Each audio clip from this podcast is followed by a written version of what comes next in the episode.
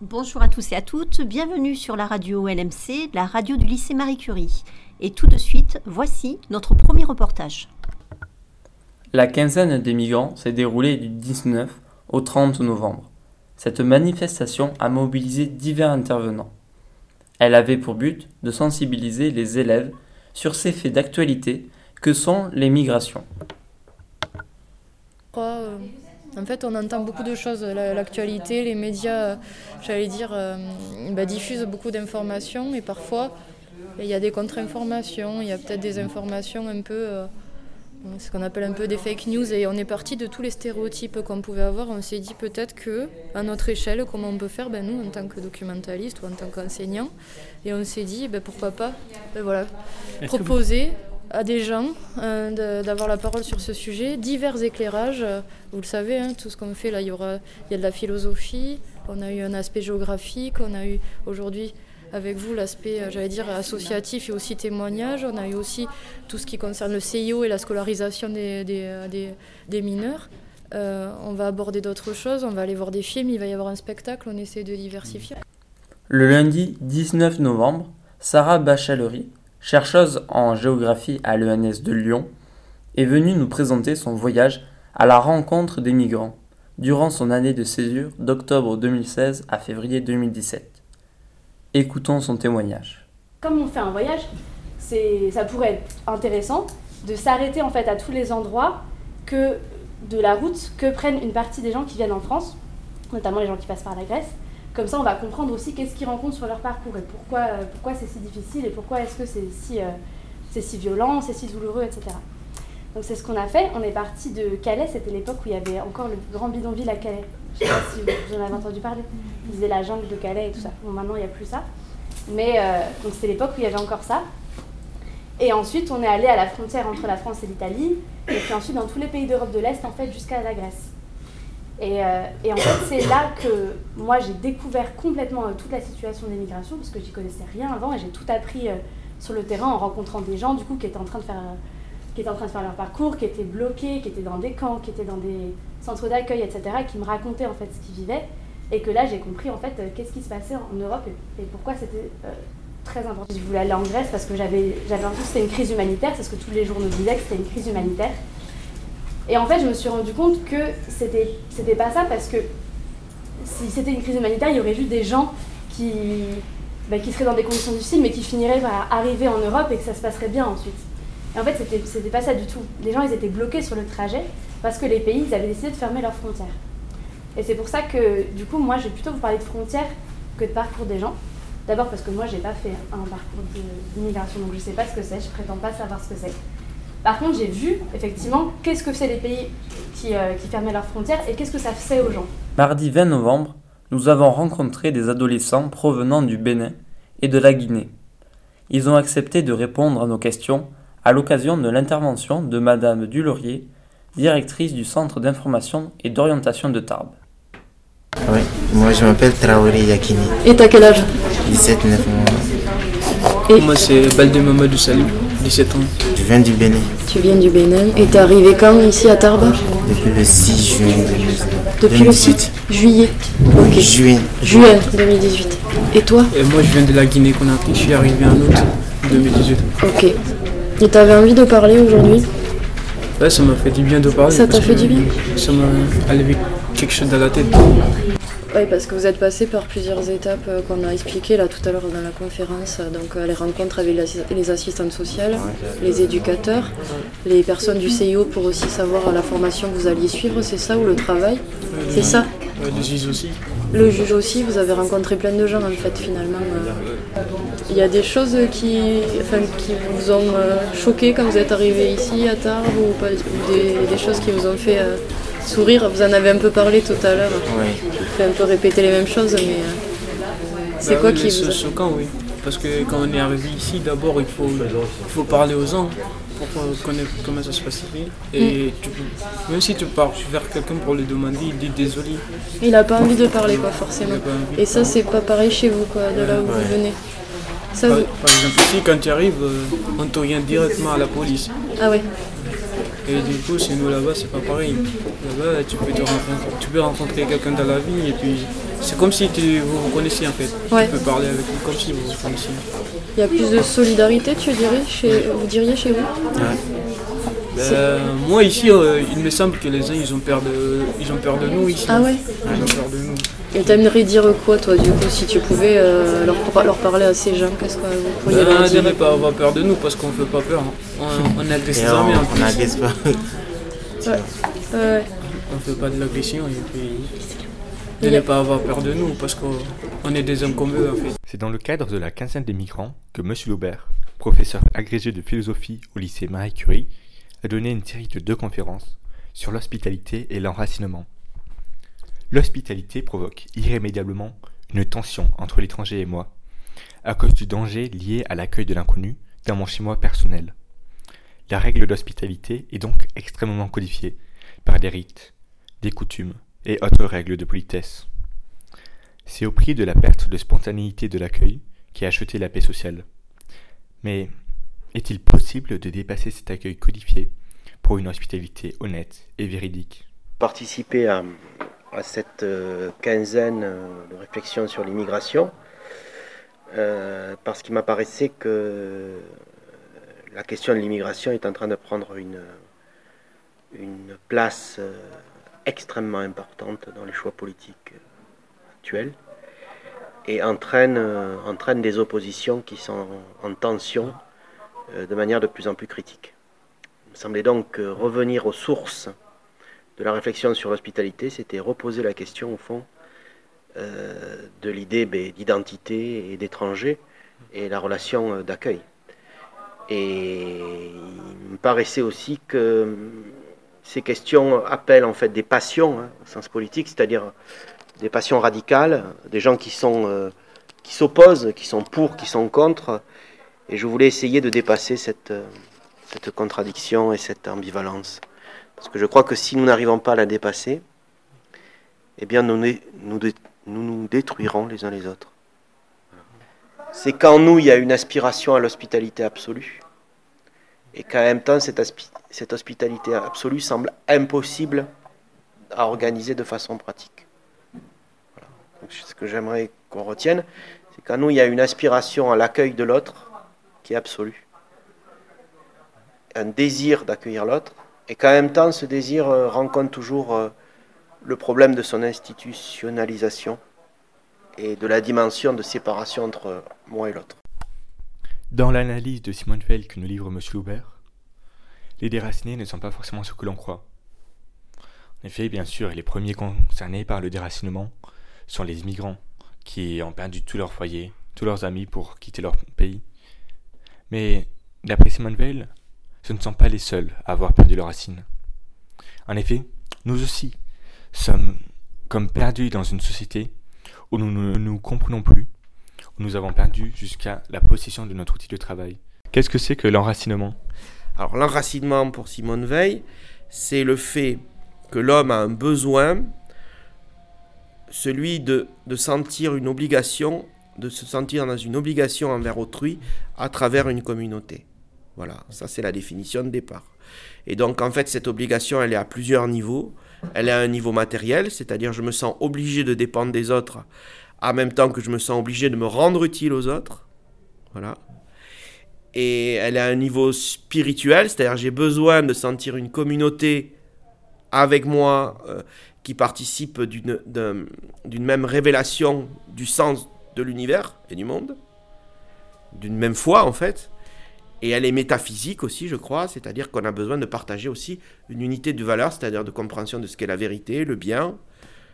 C'est le contact charnel, spirituel, intellectuel avec le monde qui nous entoure avec le territoire qui nous entoure et surtout avec ceux qui nous entourent.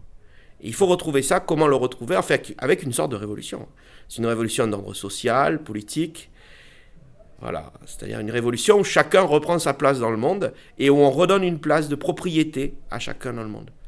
Ça veut dire une révolution ouvrière, notamment, où l'ouvrier retrouve la, la possession de son outil de travail, c'est ça le gros centre politique. L'ouvrier retrouve la possession de son outil de travail, on retourne vers une société du bien commun, et une société aussi où ceux qui possèdent euh, sont ceux qui ont le plus de devoirs. Celui qui est patron d'une entreprise, par exemple, pour Simone Veil, il ne possède pas l'entreprise en tant que telle, mais il est dans une ordre de responsabilité hiérarchique. Jeudi 22 novembre, des bénévoles de l'association Réseau Éducation sans frontières sont venus à la rencontre des élèves. Euh, Jean-Louis du réseau Éducation sans frontières des Hautes-Pyrénées. Euh, mon rôle, c'est euh, de coordonner les différentes associations, les différentes personnes qui sont dans le réseau et qui sont œuvrent pour que les migrants puissent s'intégrer dans notre pays, comme comme notre devise nationale euh, euh, les, invite, c'est-à-dire euh, liberté, égalité, fraternité. Donc voilà, on travaille dans ce sens-là et faire en sorte que tous les élèves sont des enfants, et même s'ils sont d'origine étrangère. Et il y a plusieurs, plusieurs niveaux d'implication qu'on peut avoir. C'est-à-dire, euh, déjà, quand on les croise, être capable euh, d'être avec eux comme on est avec les autres. Donc, ça, c'est la première des choses, c'est être capable de leur dire bonjour, bienvenue, comme disait Annie tout à l'heure. Euh, et puis après, par rapport aux autres, ben, être capable de discuter avec les copains et faire en sorte que ben, il y ait des vrais échanges qui soient, qui dénoncent en fait les discours racistes, xénophobes, euh, tous les, discours euh, égoïstes euh, qu'on entend dans notre pays, ben, il faut essayer de faire en sorte que ben, ces jeunes-là, ils, soient reçus autrement. Et donc, ben, c'est vous, c'est vous parce que vous êtes, parce que par vos discussions, par votre, votre engagement vis-à-vis de vos copains, euh, qui allez pouvoir euh, faire que ces idées, euh, d'autres idées vont pouvoir vivre et, eux les recevront bien.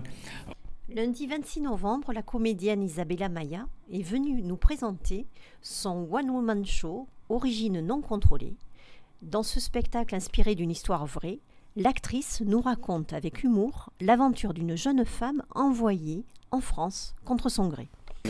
Et quand avez-vous eu l'idée de, monter cette comédie?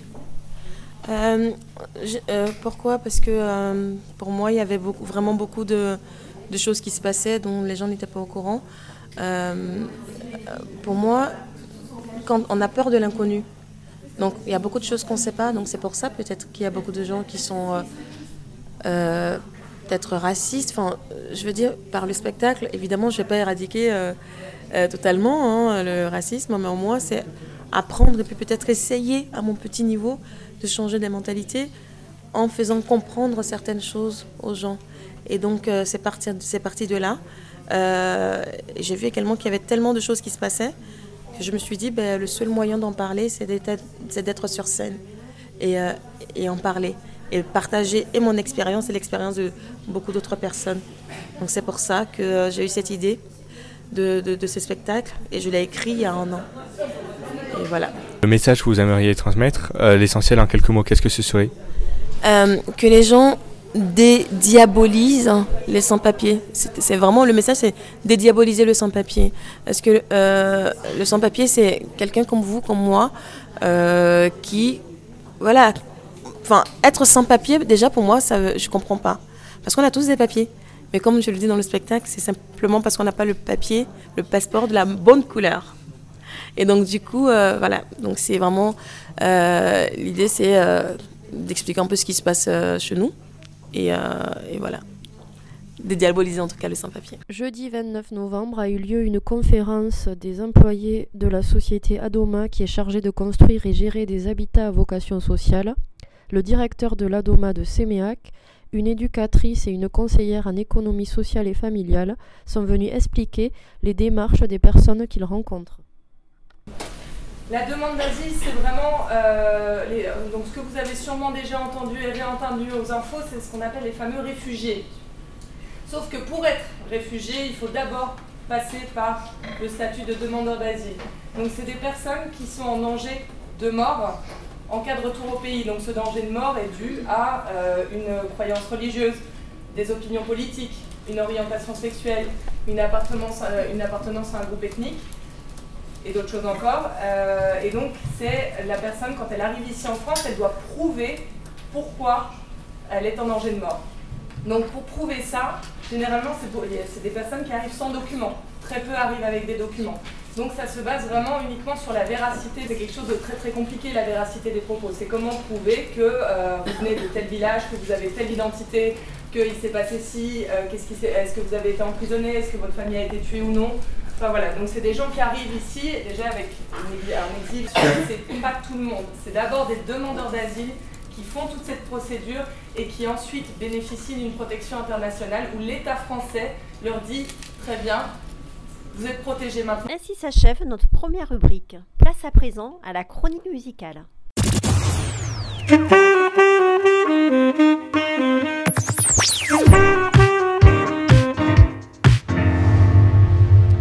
Bonjour à tous et à toutes et bienvenue sur la web radio du lycée Marie Curie.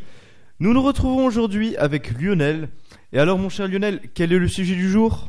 Oh là là, mon cher Emmanuel, je vais vous parler d'un artiste avec une renommée bien spéciale, Kenny West. You're such a fucking hoe, I love it. You're such a fucking hoe, I love it. Wow, ce rappeur américain de 41 ans est aujourd'hui un personnage phare du rap américain. Depuis quelques années, il a bien su se faire remarquer grâce à la place importante qu'il occupe dans l'édition musicale, mais surtout, malheureusement, grâce à sa vanité, ses méprises et ses fourvoiements. Les dérives commises par ce père de famille marié à Kim Kardashian sont innombrables et lui doivent notamment l'attention de nombreux médias.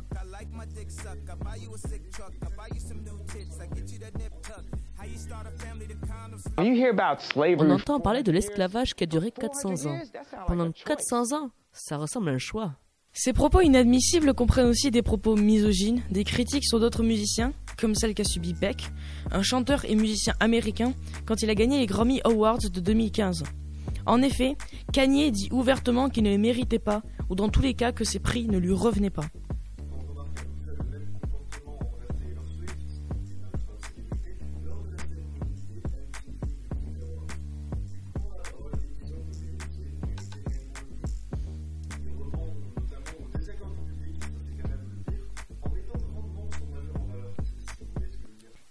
Et tout cela est accompagné d'une forte dépendance aux drogues, notamment aux opioïdes. Les opioïdes sont un hallucinogène dérivé de l'opium qui peut provoquer des vomissements, un ralentissement de la respiration ou encore euh, de la constipation, ce qui lui a occasionné quelques beaux séjours à l'hôpital.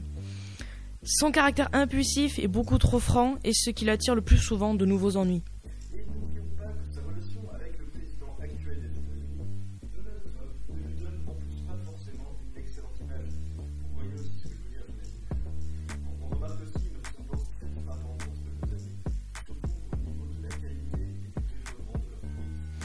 On peut remarquer qu'il tente de se rattraper en réinterprétant des chansons connues. Et là, pour le coup, je vous laisse deviner laquelle.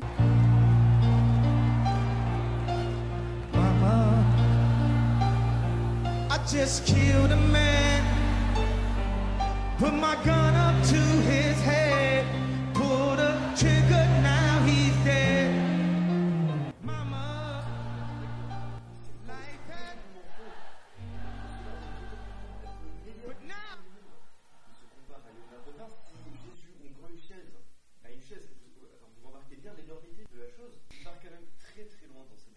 eh oui, mon cher Emmanuel. Et à cela se rajoutent encore des actes de violence envers des photographes, des plaintes envers la qualité du papier toilette première classe de l'Eurostar, des conseils suicidaires aux fans, un soutien marqué pour Donald Trump, ou encore, peut-être par manque d'inspiration, l'écriture de poèmes à la gloire des frites McDonald's. Du grand n'importe quoi. Alors, me direz-vous, que reste-t-il à dire sur lui? Eh bien, parlons de sa production musicale.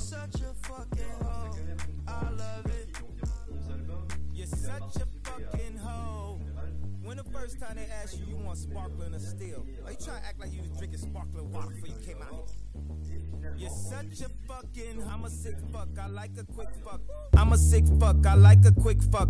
A sick a quick fuck. A sick a quick fuck. A sick a quick fuck. Premières impressions à propos des paroles, Emmanuel? Wow. Alors, franchement, on ne s'attend pas du tout à ces paroles si on n'écoute pas bien le texte. Et euh, mais, ah, maintenant, en sachant ça, je trouve ça tout simplement dégoûtant. Je pense qu'on a tous bien entendu, il ne dit pas une seule phrase sans mettre un mot à connotation sexuelle dedans. Et Eh oui, il faut savoir que normalement, euh, la dimension textuelle, donc les paroles, prennent une place très importante dans le rap. Je Ouais, trouve réellement que le texte ici n'a pas du tout de signification intéressante et qui est plutôt obscène. Tout à fait. En effet, ce n'est pas difficile de trouver dans nombre de chansons des propos misogynes. Mais on racle les fonds de l'incompétence là. je suis tout à fait d'accord avec vous. hein. Et en plus, toute sa chanson tourne autour de l'accouplement. Et en plus, le pire, c'est quand même euh, que, que ça met la femme dans une position de prostituée, donc tout au long de sa musique. Et quand on écoute sans penser aux paroles, on ne se rend pas compte du peu d'imagination, de la vulgarité, on peut dire ça, hein, et de la stupidité surtout de tout ce qu'il dit. On se demande tout de même comment certaines personnes peuvent l'apprécier plus que notre Joule français. Et oui, mais je pense que pour ma part, il faudrait quand même trouver un point positif. Et pour cela, nous allons maintenant nous atteler à l'accompagnement.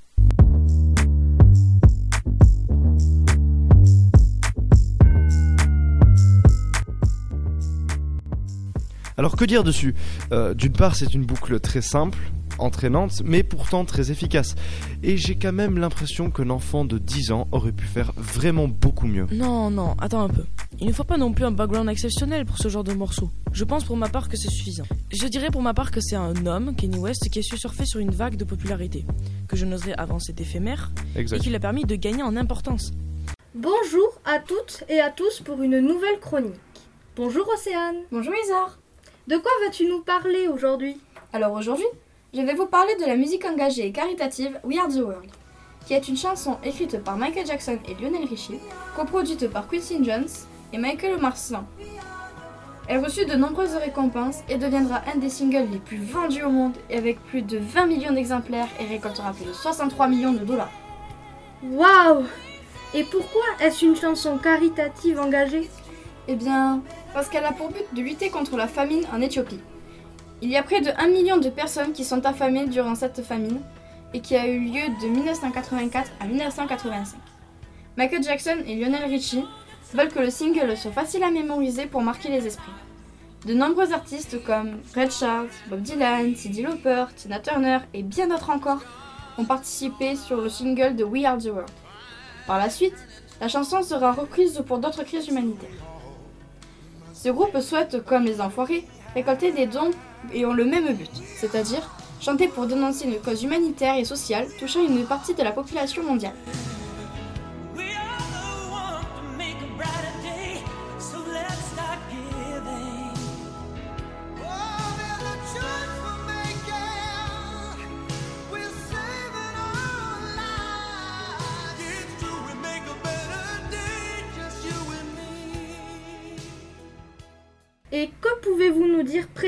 Sur les enfoirés C'est une troupe qui a été créée par Coluche à l'aide de l'association des Restos du Cœur en 1985.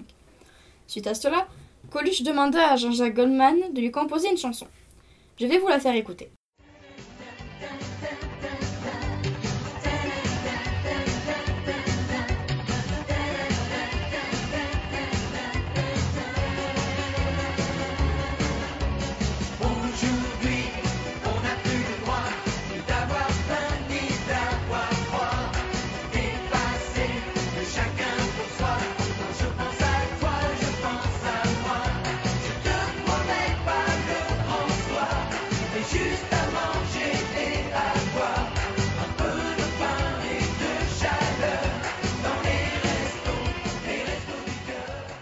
Celle-ci deviendra par la suite l'hymne officiel de l'association. Pour l'anecdote, il réussit à la composer en seulement trois jours au lieu d'une semaine, le temps donné par Coluche. Ce dernier a ensuite regroupé plusieurs personnalités qui deviendront alors les premiers enfoirés. Trois jours? De qui voulez-vous parler? Des artistes très connus le rejoignent, comme Yves Montand, Nathalie Baye, Michel Drucker, Michel Platini, Catherine Deneuve, Jean-Jacques Goldman, bref. Les ventes de CD et des DVD leur ont permis de récolter des fonds pour l'association afin d'aider les personnes en difficulté pour la distribution des repas. J'aimerais conclure en expliquant que ces deux chansons appartiennent au passé, mais il en existe d'autres qui sont plus contemporaines, comme on écrit sur les murs des Kids United pour l'UNICEF. Alors, mes chers auditeurs, n'hésitez pas à aller faire vous-même votre propre avis en allant voir ces musiques. Et si cette chronique vous a plu, retrouvez les autres sur la web radio du lycée Marie Curie. Et merci à tous, avec Emmanuel et Lionel au micro. Et nous vous souhaitons encore une excellente journée. C'était la chronique musicale sur la web radio Marie Curie.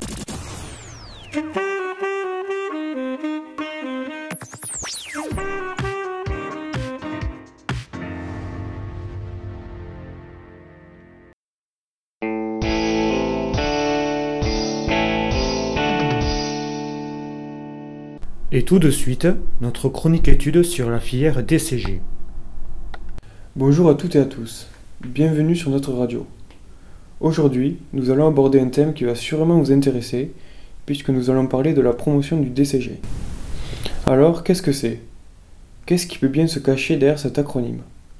Notre reporter en chef, Ludovic, s'est justement rendu avec un professeur de la formation au lycée Marie Curie afin d'interroger une classe de première ES et de percevoir la représentation de cette filière. On va commencer justement par la première question, donc pour euh, notre émission radio. Donc la première question c'est est-ce que vous connaissez la filière DCG Diplôme, comptabilité Ce qui arrive souvent, c'est que quand on vous dit voilà, on va vous présenter la filière comptable, vous faites euh, Ah, des chiffres. euh, euh, on a une mauvaise image un petit peu, alors que finalement, euh, le secteur de la comptabilité, c'est beaucoup plus riche et ça touche des domaines beaucoup plus variés que ce que vous pouvez imaginer. Comme vous l'avez entendu, le DCG reste pour un très grand nombre d'entre nous méconnu. Et pourtant, d'autres personnes que nous avons interrogées vont vous montrer qu'il est malheureusement bien dommage de ne pas savoir ce que c'est. N'est-ce pas Ludovic? Oui, en effet, Franck. Donc euh, là, actuellement, je suis avec euh, Madame Lafitte. Bonjour. Monsieur Quignon. Et bonjour. Madame Mollor. Bonjour. Madame Mousset. Bonjour. Donc, Monsieur Mervin. Bonjour. Donc, Madame Gasmi. Bonjour. Donc justement, j'ai quelques questions à vous poser. Donc euh, la première question est la suivante. Euh, Est-ce que vous pouvez nous dire un mot euh, du DCG Alors, c'est une filière qui est très peu connue et à mon avis, c'est bien dommage. C'est une filière qui s'adresse à des bacheliers de série S, de série ES, de série STMG. Ce sont les trois premières années de la filière euh, expertise comptable et l'avantage, c'est que c'est une formation qui est pluridisciplinaire. Ah, Ça, c'est chouette. Oui, voilà, exactement. C'est une formation qui permet d'acquérir donc des connaissances et des compétences dans tous les domaines de la gestion. Donc à la fois en comptabilité, fiscalité, finance, contrôle de gestion, management ou encore également en droit, donc différents droits, donc droit du travail ou encore droit des sociétés. D'accord. Ensuite, j'ai une deuxième question euh, à vous poser. Est-ce que euh, vous pouvez nous présenter les différents atouts de la formation? Dans les classes, il y a une certaine synergie entre les étudiants justement pour réussir, Mm. pour apprendre ensemble, se De dynamiser, en- voilà, tout à fait. Et avec des enseignants qui pratiquent en fait un suivi assez étroit, notamment avec euh, la mise en place d'un tutorat individualisé. La, la préparation du DCG donc, demande un fort investissement personnel, Oui. mais elle permet d'obtenir un diplôme donc, qui est à forte valeur ajoutée à la fois sur le monde du travail et également euh, au niveau universitaire. Il faut prendre en considération le fait que le, sur le secteur du travail, le, en comptabilité, il y a très peu de chômage. Euh, en témoignent euh, les parcours suivis par nos étudiants qui aujourd'hui sont soit dans l'expertise comptable, soit dans le secteur privé en qualité de, direction, de directeur administratif et financier, en qualité de contrôleur de gestion. On en trouve également dans l'administration, euh, douane, les impôts, dans l'enseignement, les collectivités locales. Certains étudiants sont également dirigés vers les banques, les assurances, le conseil en gestion patrimoniale, voire euh, le domaine de- du droit euh, dans les affaires. On a un lien avec l'ordre des experts comptables, euh, ce qui nous permet euh, d'assister avec d'autres formations comme le BTS euh, chaque année à la nuit qui compte. Oui. Ça consiste en des speed dating avec des experts comptables. C'est une soirée durant laquelle il y a un repas, il y a des jeux qui sont faits. On a aussi le vendredi après-midi, certaines fois dans l'année, des conférences qui se font avec différents professionnels. Il existe au sein du DCG une association des étudiants de DCG, de Tarbes. On a des soirées euh, le jeudi en général avant les vacances où euh, Euh, les étudiants et les professeurs euh, vont au restaurant. On a aussi des activités qui sont organisées par le bureau des étudiants, des journées d'intégration et différentes choses qui sont faites en commun pendant l'année. D'accord. Je suis actuellement avec les étudiants en troisième année de DCG. Quel est l'intérêt du DCG pour vous? Sur le DCG, ben, je trouve que c'est un diplôme extrêmement intéressant. Bon, c'est un diplôme qui est rigoureux. Il demande, il demande comment s'appelle, beaucoup d'efforts, beaucoup de travail. Ça il permet vraiment de, de visualiser tout l'ensemble de l'entreprise, comment marche l'entreprise et, euh, et d'en comprendre les tenants et les aboutissants. C'est une formation qui ouvre énormément de débouchés et euh, on sera forcément recruté euh, pour un métier euh, dans l'avenir. Moi je dirais que c'est euh, très formateur pour la vie euh, de tous les jours, euh, surtout dans le monde du travail. euh. Merci Ludovic pour vos interviews réalisées.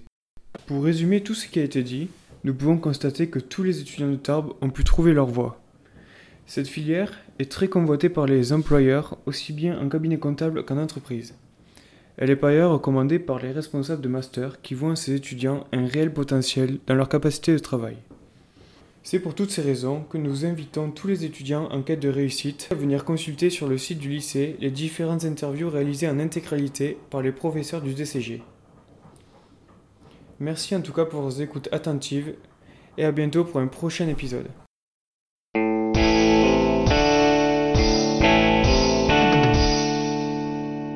Maintenant, un petit peu d'anglais. Découvrez un extrait des récits racontés par nos élèves. The World War II Little Mermaid. During the World War II, Joseph Mengele created the, uh, the mermaid. She was a little girl, half human, half fish. The girl was imprisoned in a vase inside a Nazi bunker in Poland. She was imprisoned with her only friends, father, a tropical fish, and an octopus called Ursula. Ursula and the Little Mermaid hated each other, but had to live together.